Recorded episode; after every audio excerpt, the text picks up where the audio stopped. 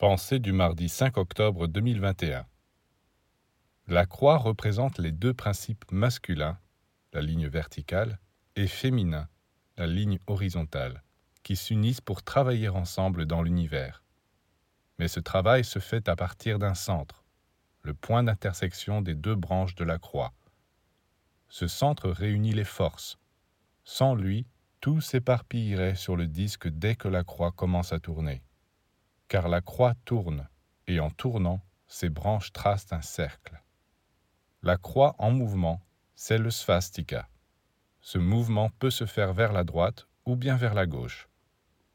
La croix qui tourne vers la droite signifie qu'on visse pour empêcher les énergies de se manifester.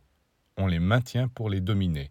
C'est le symbole de la spiritualité qui freine le cours des forces instinctives.